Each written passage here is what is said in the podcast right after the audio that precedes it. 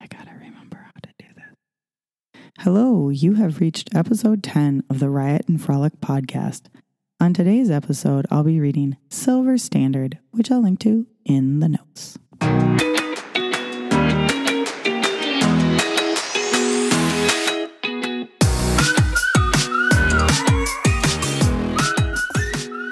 Hi, guys. Welcome to Riot and Frolic, a mostly ballroom dance podcast, which I'll read dance-tastic posts from my blog, complete with the volume, emphasis, unintended sidebars, and accidental life lessons you'd expect.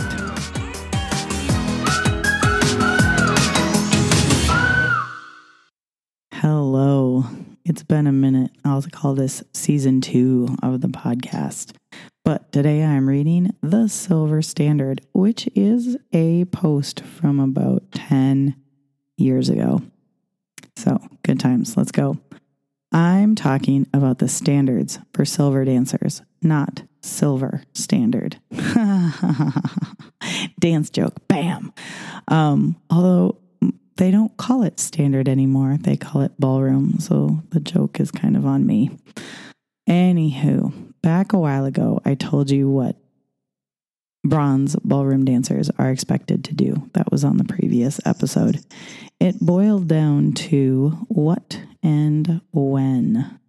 We're moving up in the world to the ye old silver dance expectations.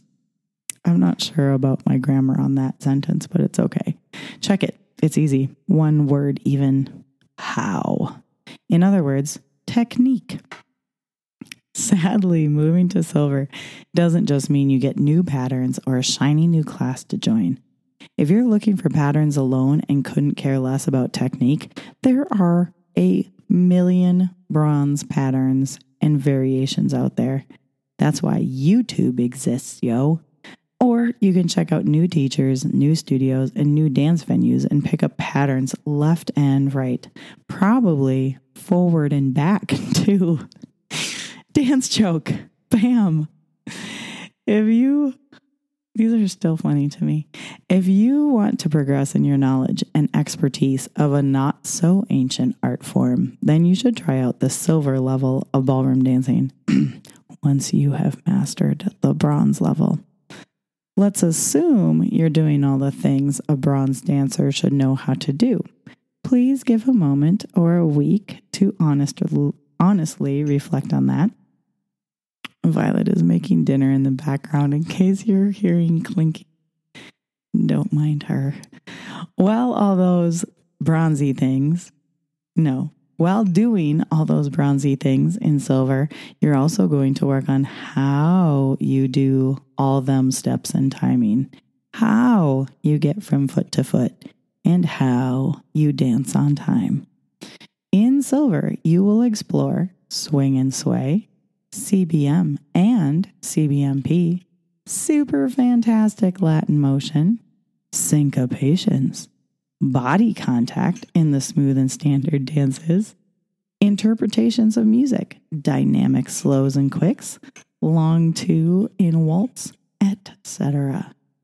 If you're a bronze dancer and are already working on these things, great. Like Tony the Tiger said. If you're a silver dancer and have no idea what these things are, you are in trouble with me personally. Don't make me come over there.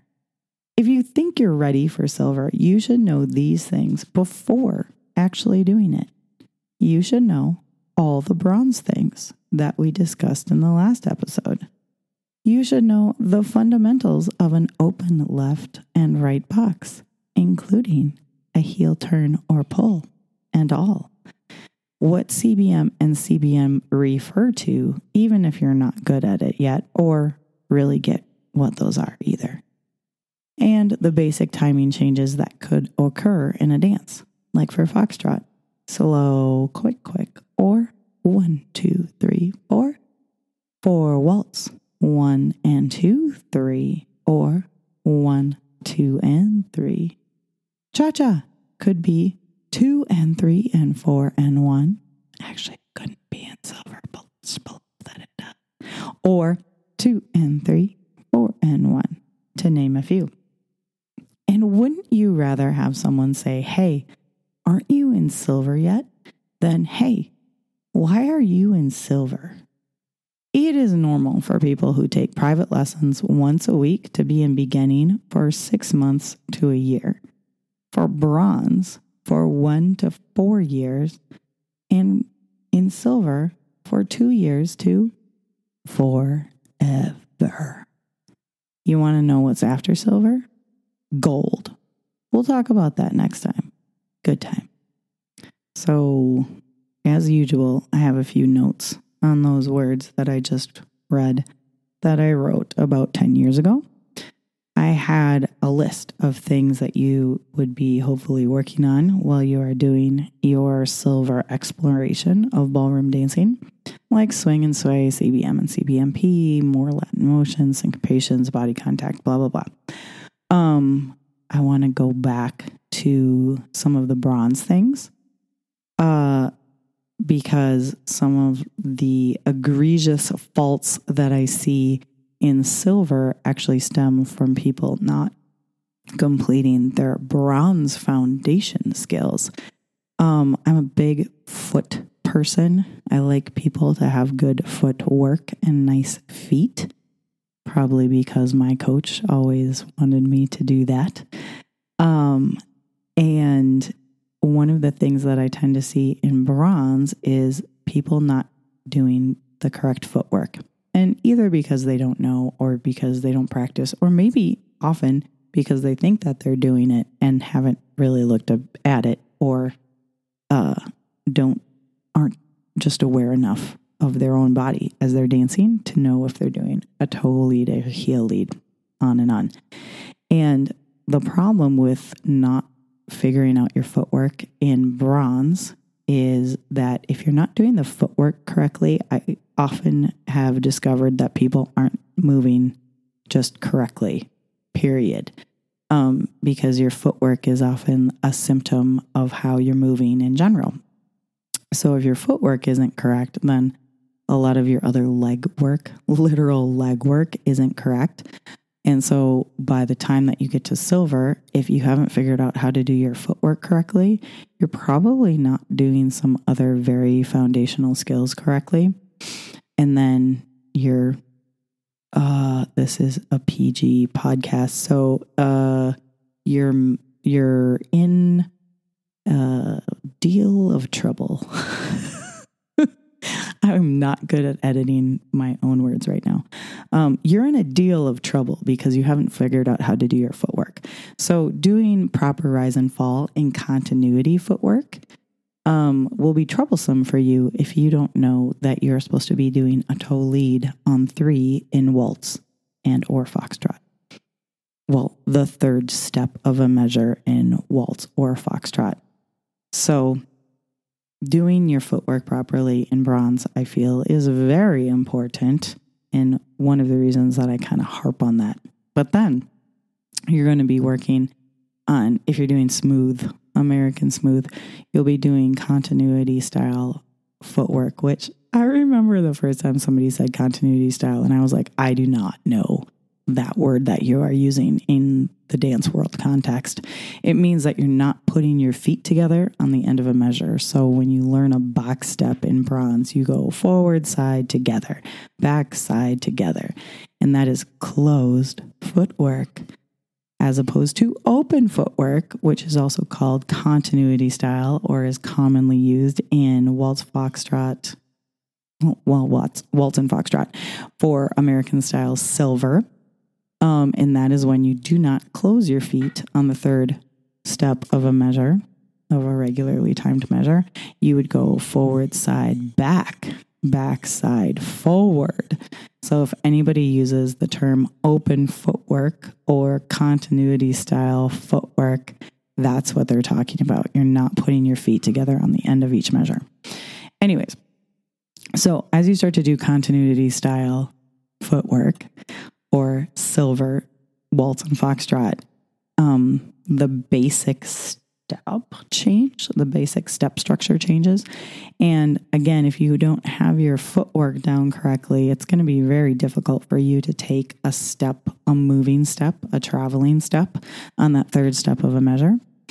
Um, because your rise and fall is in a deal of trouble. Again, Violet is eating dinner, so I have to make this PG whether I want to or not. Ha ha ha. And then um, the other egregious thing that I see happening, I hope I'm saying that word correctly. It sounds wrong right now.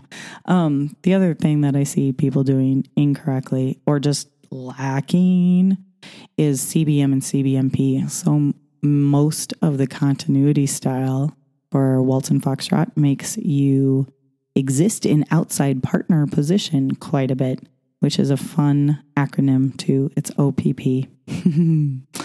um, so while you're in OPP, you're in uh, outside partner position. You should be using some CBM and CBMP counter body motion and counter body motion position to make that outside partner position feel good and like work. And what I've seen a lot of is when people switch to silver, they're like, yeah, new steps, cool. Because it is a pretty cool style. Like, this is when American Smooth really starts to shine, is when you get to do this uh, open footwork.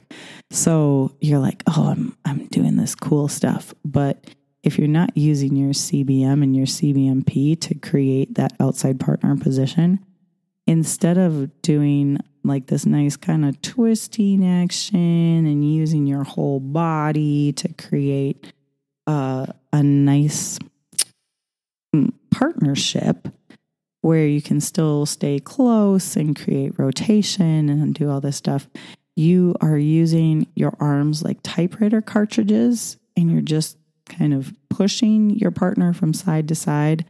And while it kind of works, it's not as beautiful and it doesn't create the ease of movement that is supposed to be created as you do these techniques that you should be working on in silver.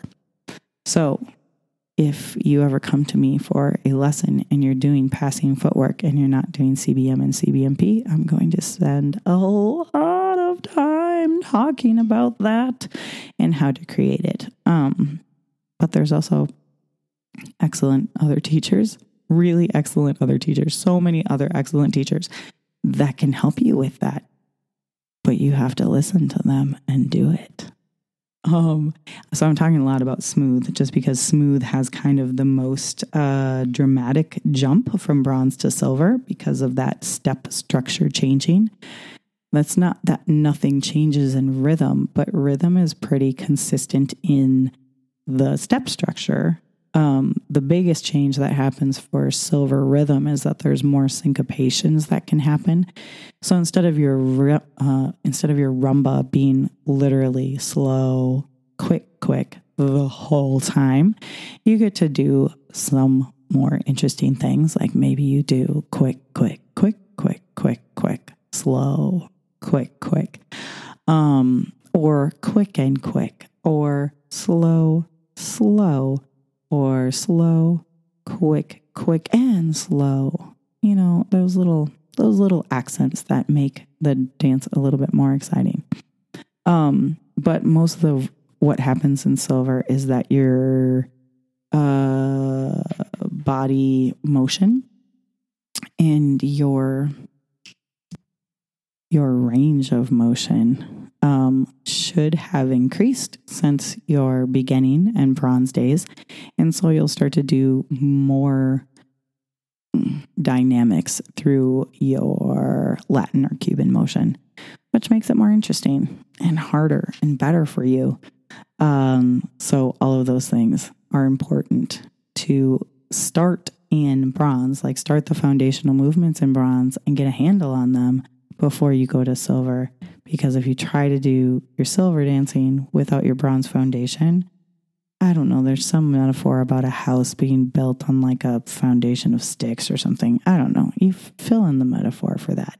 Um, but you need to build up with a strong foundation. Um, next time, which, you know, let's cross our fingers that it's next week, uh, we'll go over the bronze.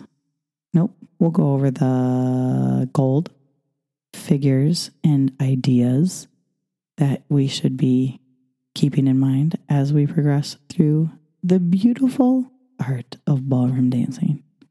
Thanks for coming, and I'll see you next week.